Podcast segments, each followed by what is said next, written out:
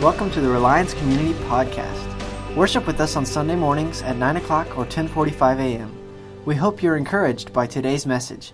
How many love you some Jesus today? Amen. Man, I love that song. Amen. Before I get going today um, and get into the message, I want to share something. I just, I think it's important that we share testimonies with one another. You know, when the uh, book of, uh, the first church got together in the book of Acts, so they would get together, they would share songs, they would share a word together, somebody would bring a word for other people, and they would share testimonies of what God is doing.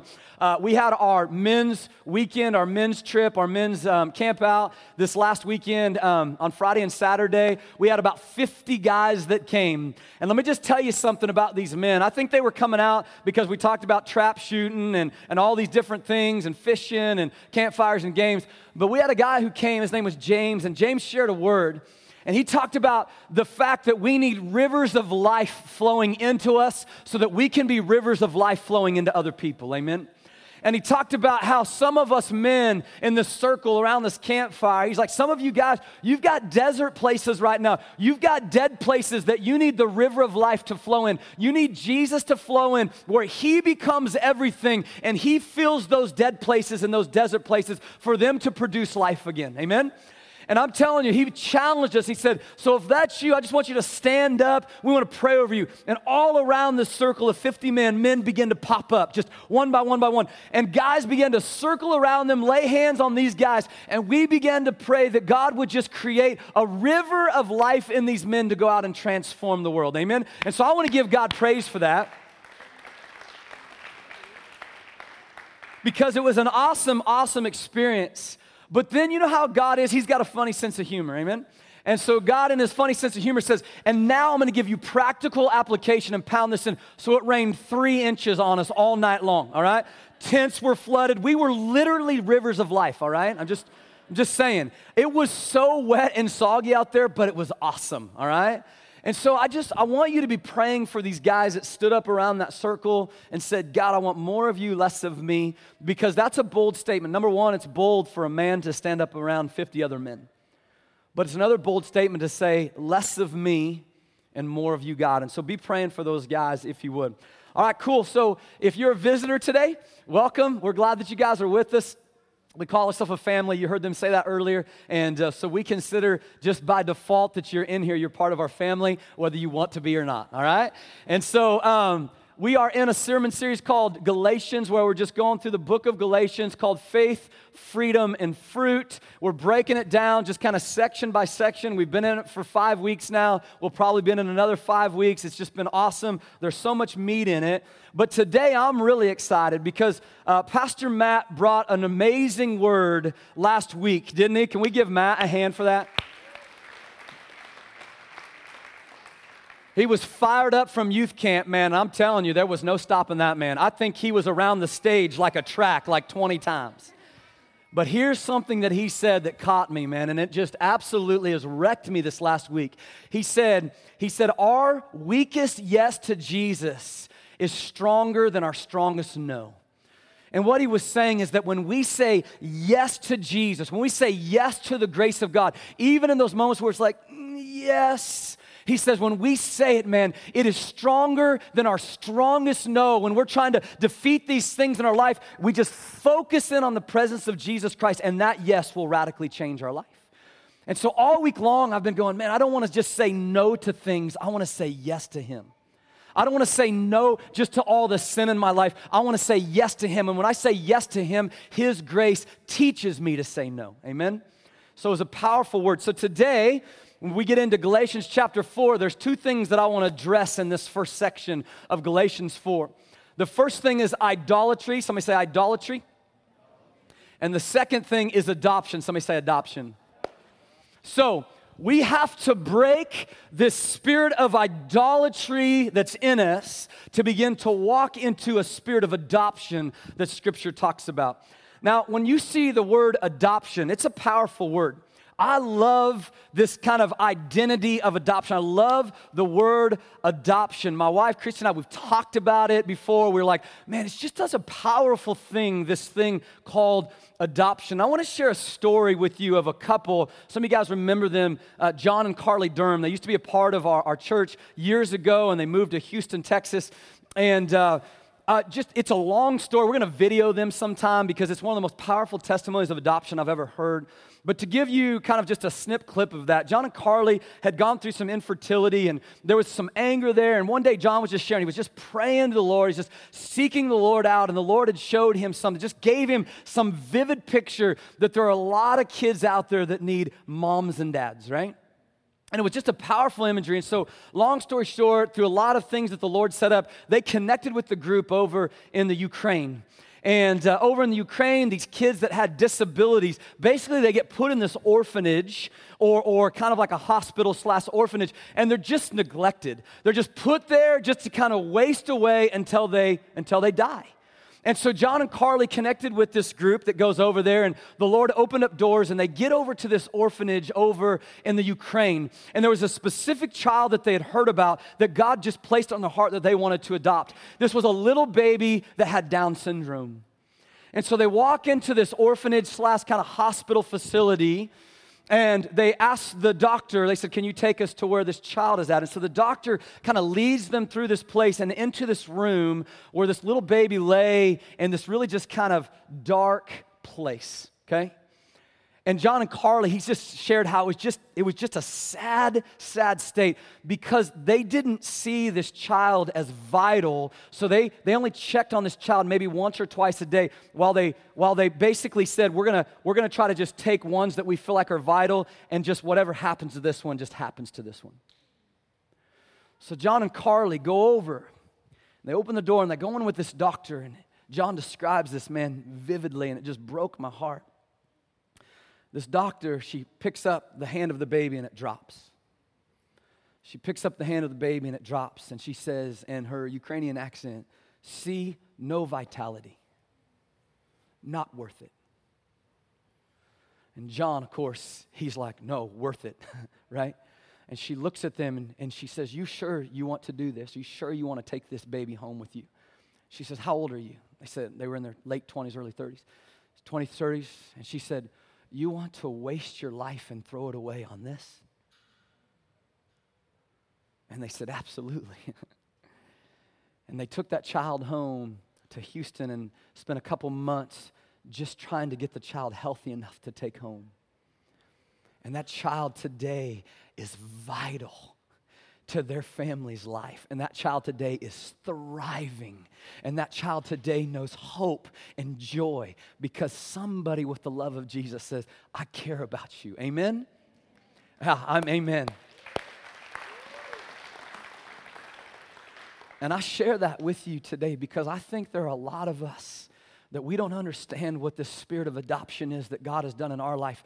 And we feel like the way the enemy has made it feel in our life is that our hand is just going up and down, and the enemy's going, not worth it, not vital. God, do you want to spend time with these people? You want to spend time, God, with these people. You want to take these people in who spit on you and kick you and put you on a cross. You want to spend time with these people who have sin in their life. You want to spend time with these people. God, they're not vital. And He breathes that lie into us. And God says, No, no, no. I'm a God of adoption. Amen. And I'm coming for them. Amen, church. And so today, why I'm so passionate about this is because I feel like when we break this idolatry in our life, we'll begin to understand what this spirit of adoption is that God has called us to. So we've got a lot of work to do, all right? Galatians chapter 4, verses 1 through 3. Think of it this way, Paul says if a father dies and leaves his inheritance, to his young children, those children are not much better off than slaves until they grow up, even though they actually own everything their father had. They had to obey their guardians until they reached whatever age their father set. And that's the way it was with us before Christ came. Listen what he says. We are like children who were slaves. Somebody say slaves to the basic principles, or the way the Greek says that, to the basic spiritual powers of this world. And so I want to break this down for a minute. I want to start by breaking down this idea of what we were once enslaved to, because we'll never be able to understand what sonship is in Jesus Christ if we can't come out of what we've been enslaved to. And so Paul's opening up and he's like, Look, you were all once enslaved. We were all once enslaved to something. And until we understand what that is, we'll never break free from it. So the Galatians, before they were converted to Jesus Christ, they were enslaved to what he calls basic spiritual principles or basic spiritual powers, elementary principles. He says in verse 8, he says, gods who were not gods. In other words, they had idolatry in their life where they worshiped idols, thinking that these idols were going to do something for them. But then he also is talking about the law, because if you remember in Galatians, the problem is, is these Galatians believers are going to religious activity now so that they can have a relationship with God. So they've gone from idolatry of literal idols to idolizing God's law, which Jesus came and fulfilled inside of himself. And so Paul's going, both of these things are nonsense. You were enslaved to those idols, and now you're enslaved to the law, and you've got to get rid of both of those. And so he's making a reference in terms of the idolatry. He's saying, look, there are some demonic things when you're worshiping idols. But he's also taking them over to the law and he's saying, look, there can be some demonic things when you're just stuck on religious activity too. There can be a spirit of religion that does not produce anything in Christ, but just makes you feel good about yourself. And so he's trying to break those two things down. And he's saying, look, like before you knew Jesus, you were enslaved to the powers of this world. And we see this in Scripture. Ephesians chapter 6 says, Our battle's not against flesh and blood he says, Our battle is against spiritual rulers and powers of this dark world. So, look, at the end of the day, like there's, there's no doubt that in this world that we dwell in, we're not just fighting flesh and blood, but we're fighting demonic activity that tries to come into our life. And remember what Scripture says that Satan disguises himself as an angel of light. So many times it looks good, it looks right, but it's not Jesus. Amen, church? And so we've got to be able to break those things down. So, just kind of historically speaking, people over the centuries gave power to these idols over their life. They gave power to the idols of, of, of nature, typically. So, fire, wind, rain, all those kinds of things, right? And so, what they would do is they would make these idols and they would worship these idols to get whatever they needed from that spiritual force. So, they would worship and sacrifice to these idols to try to get these idols to give them something. And Paul is going, look, we can, we can try and do that not only with idols, but we can try to do that from law as well. We can try to follow the law so that we can try to get something from God. Does that make sense? And many times as believers, that's what we do. We just try to do good so that we can get something from God rather than doing good because we get God. in other words, God is in me, therefore goodness flows out of me. But too many times we're chasing after good to try to get something from God, and He's trying to rebuke that. And so, what we see when you uncover ancient ruins and they go to these historical sites of places that they'll find these idols and these temples that have these man made idols that these people would get down and worship, trying to get something from this spiritual force. And so, you read about these cultures. If somebody needed rain, they would build these idols to the rain god and they would pray and they would worship and they'd sacrifice to the rain god, believing that this rain god was going to move and give them rain. If they had infertility, they would go to, uh, and they wanted to get pregnant, they would go to these fertility goddesses and they would pray and they would worship over these fertility goddesses and they would believe that somehow this fertility goddess was going to give them what they needed. And so they'd go through these rituals to try to get their God to move on their behalf. And so Paul's saying, You know, you Gentiles were into that at one time. But now you've gone from that idolatry to a new idolatry. And this new idolatry that you've gone into is that you've now just gone to the law of God. Now, instead of it just being Jesus Christ, now you're trying to make religious activity your idols. Now you're trying to make doing your religious work your idols. And I just want to clarify because we've done it like every week for five weeks in here. Listen, coming to church does not make us Christians. Amen. Jesus coming into our life and transforming us is what makes us believers. And so he's trying to break this within these Gentile believers. And, and, and here's why. Because if, it, if you prayed to that fertility God, if you prayed to that God of rain and rain didn't come, you know what you'd do? You'd pray harder.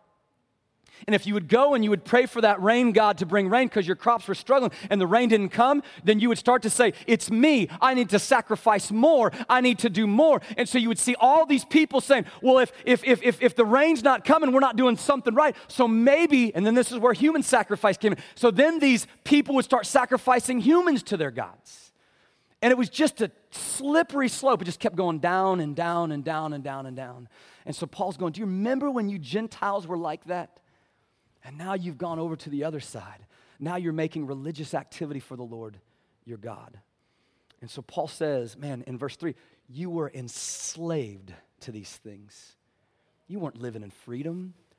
You were simply enslaved to these things. And so, why do we need to take note of this? Why is this important? And I'll tell you why. Because I believe that although we don't worship idols like that anymore, okay, we don't worship rain gods. I don't think we do, unless somebody has a rain god in your house. And then there's issues because it rained three inches on us at men's retreat, and I want to come and break down your idol or whatever. But we don't worship idols like that anymore, but we do have idols in our life. You see, we've traded those idols in for the idols of money.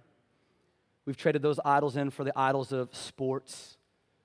We've traded those idols for fame, for Hollywood, We've have, we have idols of food in our life. And all of those idols, Paul is saying, look, these are spiritual forces. These, these are spiritual things that can get in front of us and keep us from the things of God. These things have demonic activity in them if we allow them to have that. He's not saying sports are bad. He's not saying that, that food is necessarily bad. He's not saying that money is bad. We know all that. We've heard all those things. He's saying if those things are rooted in our life and become our love affair or become our attention or become our desires or become the center of our hearts, and Jesus is somewhere up here, but those things rule our life, then he says there's demonic activity in that. Amen? And so here's where he's going to start making a distinction from being under slavery to the idols and under slavery to the law. And he's going to start changing this thing up and saying, This is where we get to see God as Father who comes in, breaks the idolatry of slavery under those things, and gives us an identity of sonship through adoption. Because the reality is, he's setting something up here. The reality, church, is that these idols that we worship, these spiritual powers, these things cannot deliver what they promise. Amen? They just can't. They're not sovereign. They're not powerful. These things, the, the, the fa- fame will never deliver. Fame will never give you what you want. You ask Hollywood, you, you ask people who are famous, and they'll tell you it doesn't give you fulfillment. Money will never deliver because you're always going to want more. You've heard these things. Always want more, always want more. And it will never bring the fulfillment that you're looking for. All of these things, sports will never deliver, ever. You'll work, work, work. You'll turn 40 years old and you're broken. Amen? Broken, I tell you. All right. None of these things will deliver what Jesus can only deliver. And so Paul is looking at these Gentiles going, You, you had Jesus, man. Now you're adding to him not just your idols, you're adding to him this law, these regulations, this religious activity, and it's not going to deliver because they are not powerful like him. And yet, why this is so important is because despite knowing that, I don't think anybody really buys in. I mean, we think we do, we pursue it like we do, but despite knowing that these things will not deliver, we still run to these things. We still run to these things for happiness. But if I could just do this, it'll make me happy. And so, of course, when we run to these things, our culture exploits them.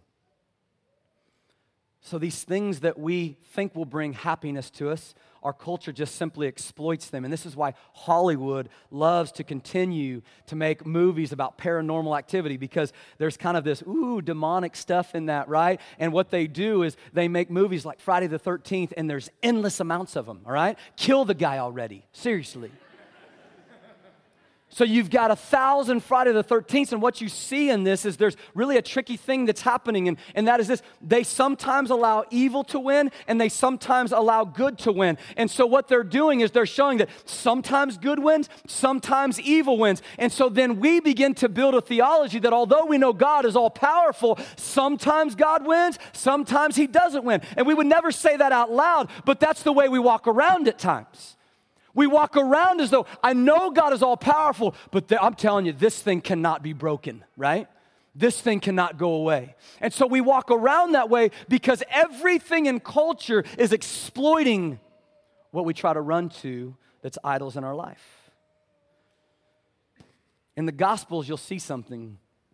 When Jesus confronts these spiritual forces, when Jesus confronted these demon possessed people, when, when Jesus confronted these idol worshippers, do you know that if you pick up your Gospels, you'll never read where these demons had an argument with Jesus and said, Nope, not going. I'm like, I'm dug in, right? Jesus would speak, he would say, out of the man or out of the woman. And there was never a time where the demon was like, let me collect my things for a while, it'll take a week, all right?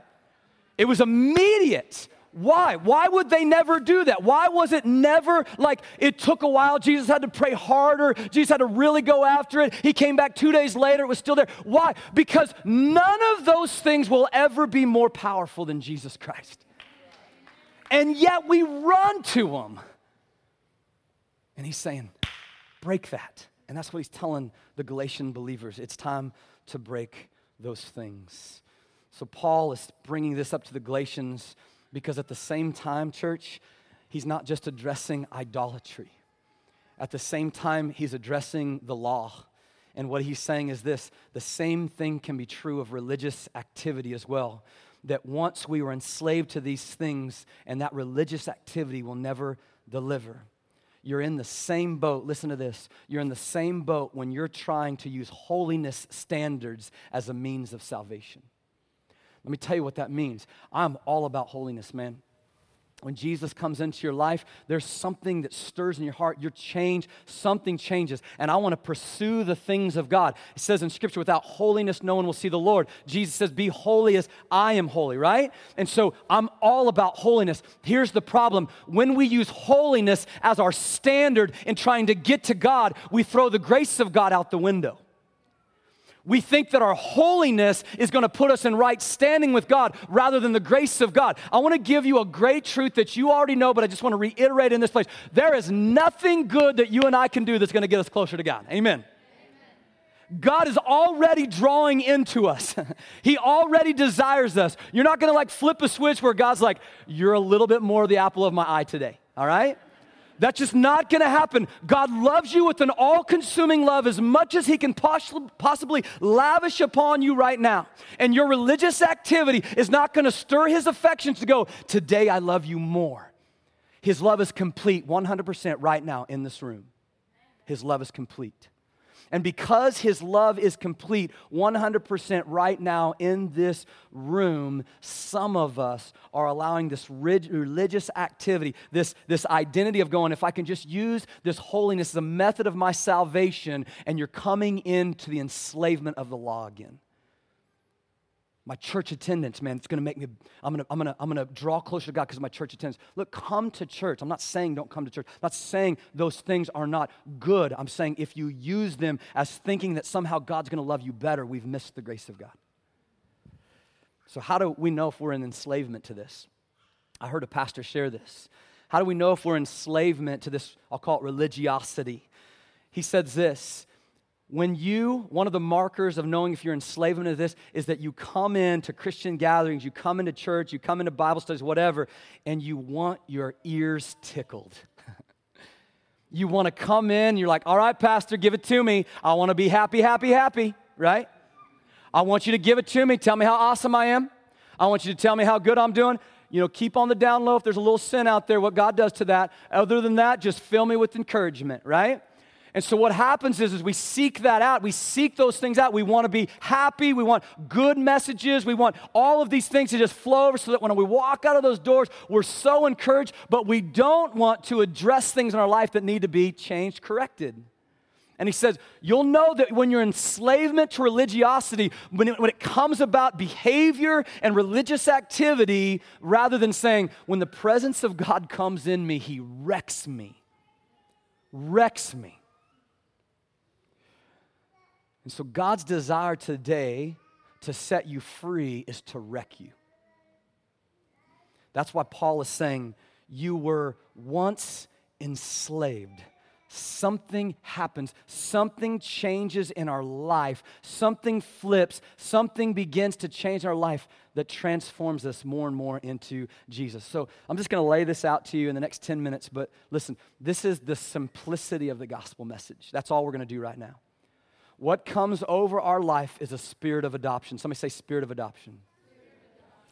It's the simplicity of the gospel, and that's it. Some of you guys are gonna go, I know this. Like we talk about this. You make we make a big deal about this in here. And here's what I want to say to you that already know this, you longtime believers that have come into this place. You may know this. My question is, are you walking this out? Okay? Because we know a lot. I know a lot. Well, that's not true. I know some but I don't always walk it out. So you may know this, but my question is are you walking out this sonship? Are you walking out this spirit of adoption mentality? And for you guys that are in here and you're like, man, this is like my second time in church ever, I want you to know I pray that God wrecks you today and just absolutely comes in. You're so filled with hope and love, like you burst out of these doors going, How do you guys not talk about this all the time, right? Because it's so powerful when you begin to see what Paul's getting ready to share here in Galatians 4. All right, Galatians 4 4 through 7. But when the right time came, God sent his son, born of a woman, subject to the law, talking about Jesus. God sent him to buy freedom for us who were slaves to the law so that he could adopt us as his very own children. And because we are his children, God sent the spirit of his son into our hearts prompting us to call out Abba Father. We're going to talk about that. Basically, Abba Father is Daddy God. Not just Father, you're my daddy, all right? So he prompted us to call out Abba Father. Now you are no longer a slave, but God's own child. And since you are his child, God has made you his heir. Let me just say this, church. One of the most profound ideas of the gospel and really central theme of the gospel message is this heart or this identity of adoption. And not just adopting humans, not just human to human, which is a beautiful act, by the way, but, but this beautiful act that God would step down to adopt us. This is the central theme of the gospel message. You don't understand this in the Old Testament. You don't, it doesn't talk about this in the Old Testament because in the Old Testament, it wasn't that. In the Old Testament, it was all about law. Keep the law, keep the law. If you screwed up, sacrifice. If you screwed up, sacrifice. And it was just a, a, a thing, repetition over and over and over. That's what they would do. And so you don't see that. Then all of a sudden, the heart of the New Testament comes in. And when the heart of the New Testament comes in, it says, look, despite what you do, despite the sin that you have in your life, despite the way you miss the marks, you've been adopted in. That while you were still in sin, Christ died for you. So it's really one of the most profound ideas of the gospel. And yet, out of all the concepts that God could have used, church, He didn't have to use this concept of adoption to explain how He saved us. In fact, most of the time in the New Testament, He's used the concept of new birth, right?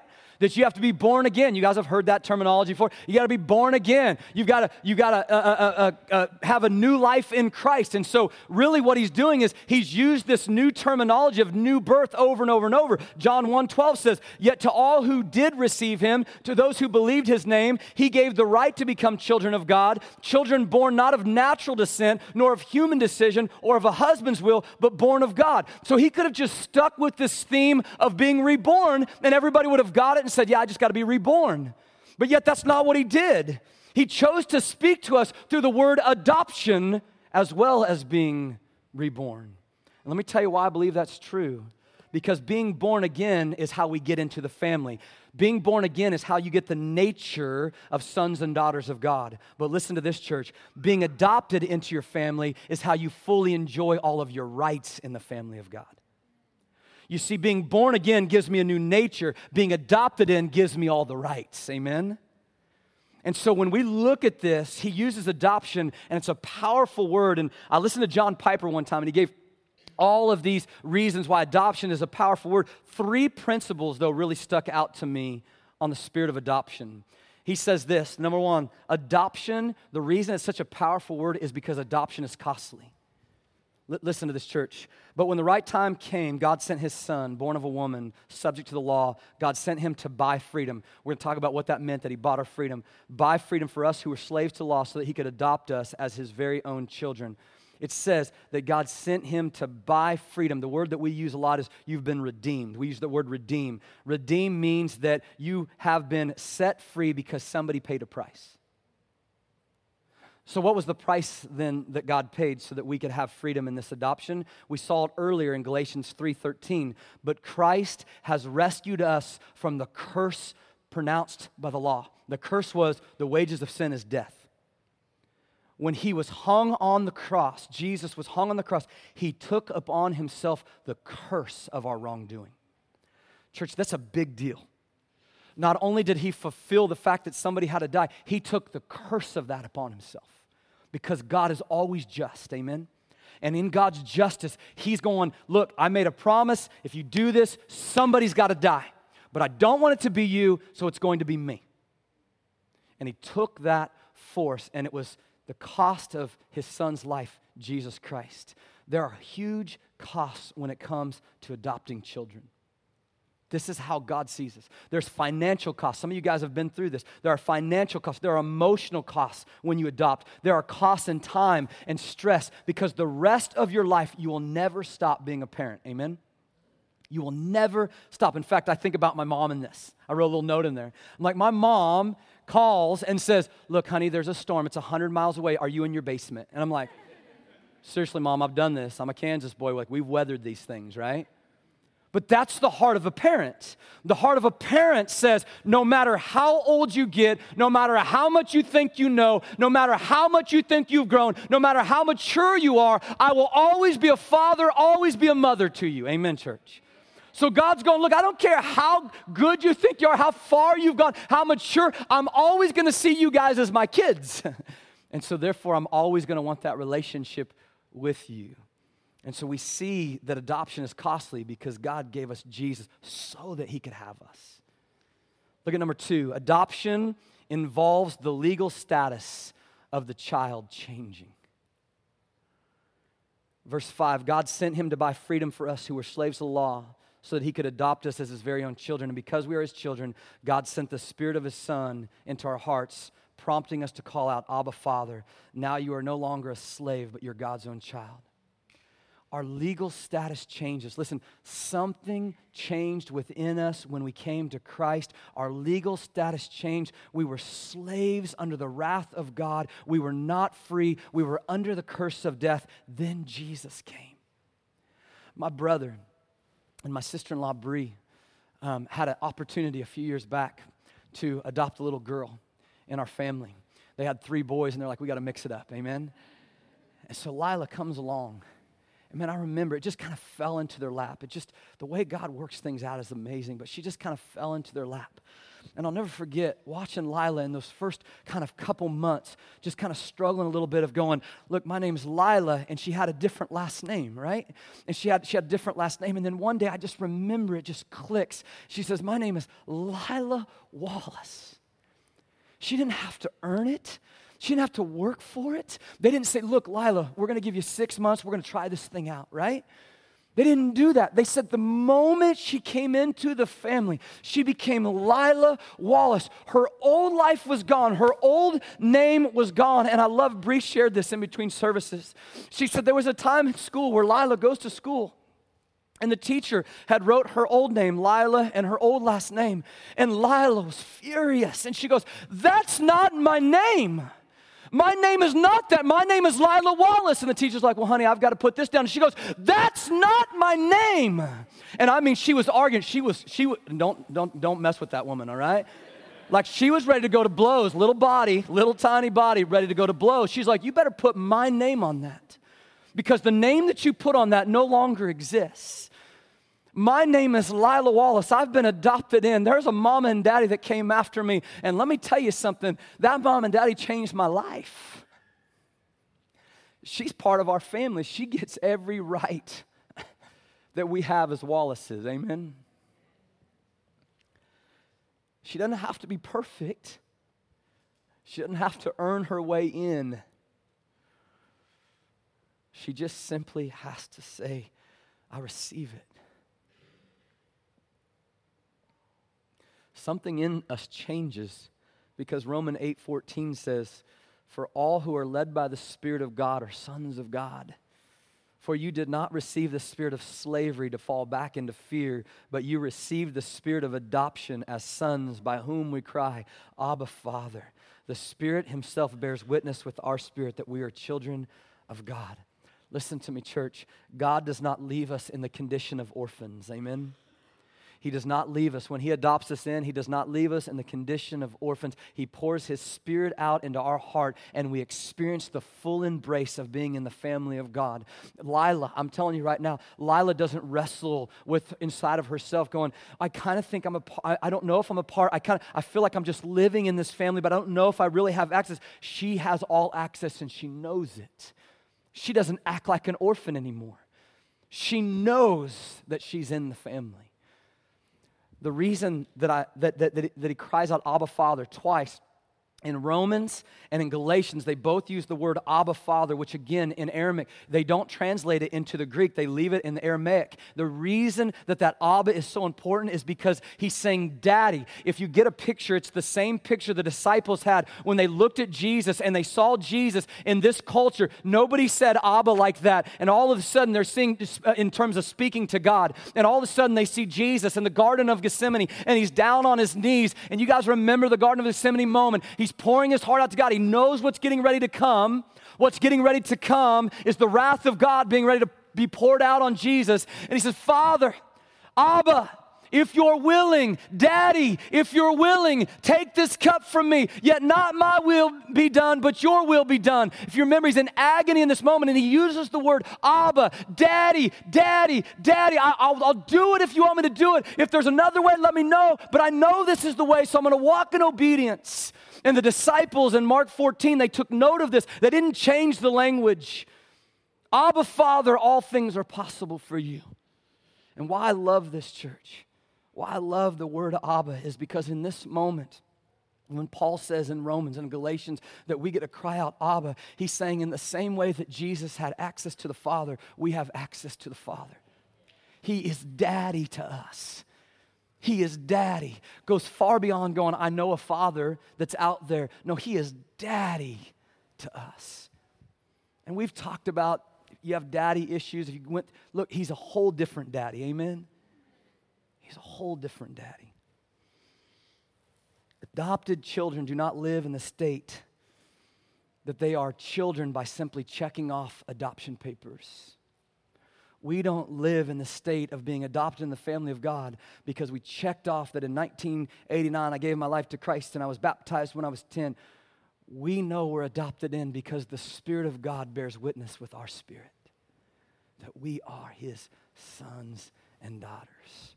And the last one is simply this, real quickly adoption brings the rights of being heirs of the Father. And because we are His children, verse 6 God sent the Spirit of His Son into our hearts, prompting us to call out, Abba, Father. Now you are no longer a slave or servant, but God's own child. And since you are His child, God has made you His heir. We, we, we, make a big deal about this. You guys have heard us talk about inheritance and being an heir of Christ a thousand times. Again, though, I'm going to say it. My prayer is that I, I could, we could preach the same message over and over and over. Amen? over and over and over until every person, all however many people, two, three hundred people in this room, get it and live it out, and then we'll go on to something else.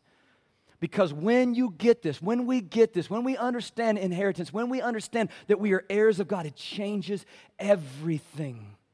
I want you to hear this. When we take God's name and He changes our legal status, and we take God's name and we become heirs of Christ, it's a never ending inheritance, church. It's never ending.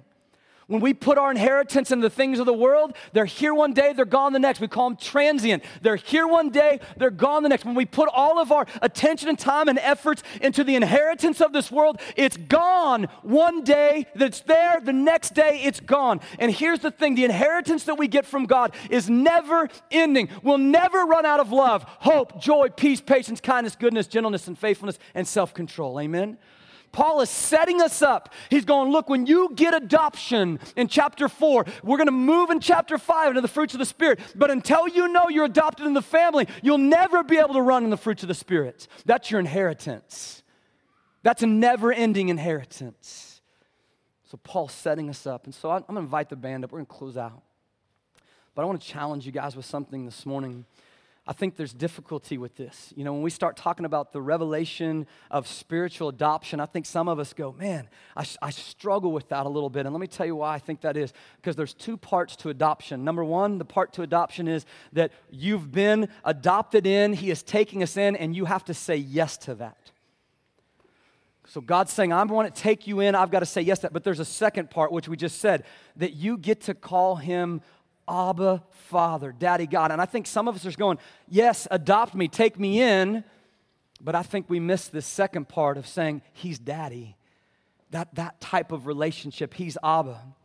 So with Jesus, I think we, we get this. In theory, we know this. In theory, we understand this but we don't always operate. Like, I think we get that God is Father. I think Father, Son, Holy Spirit, I think we get it, but I don't know that we always operate in it.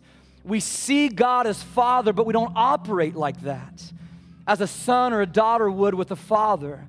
We still operate like a servant.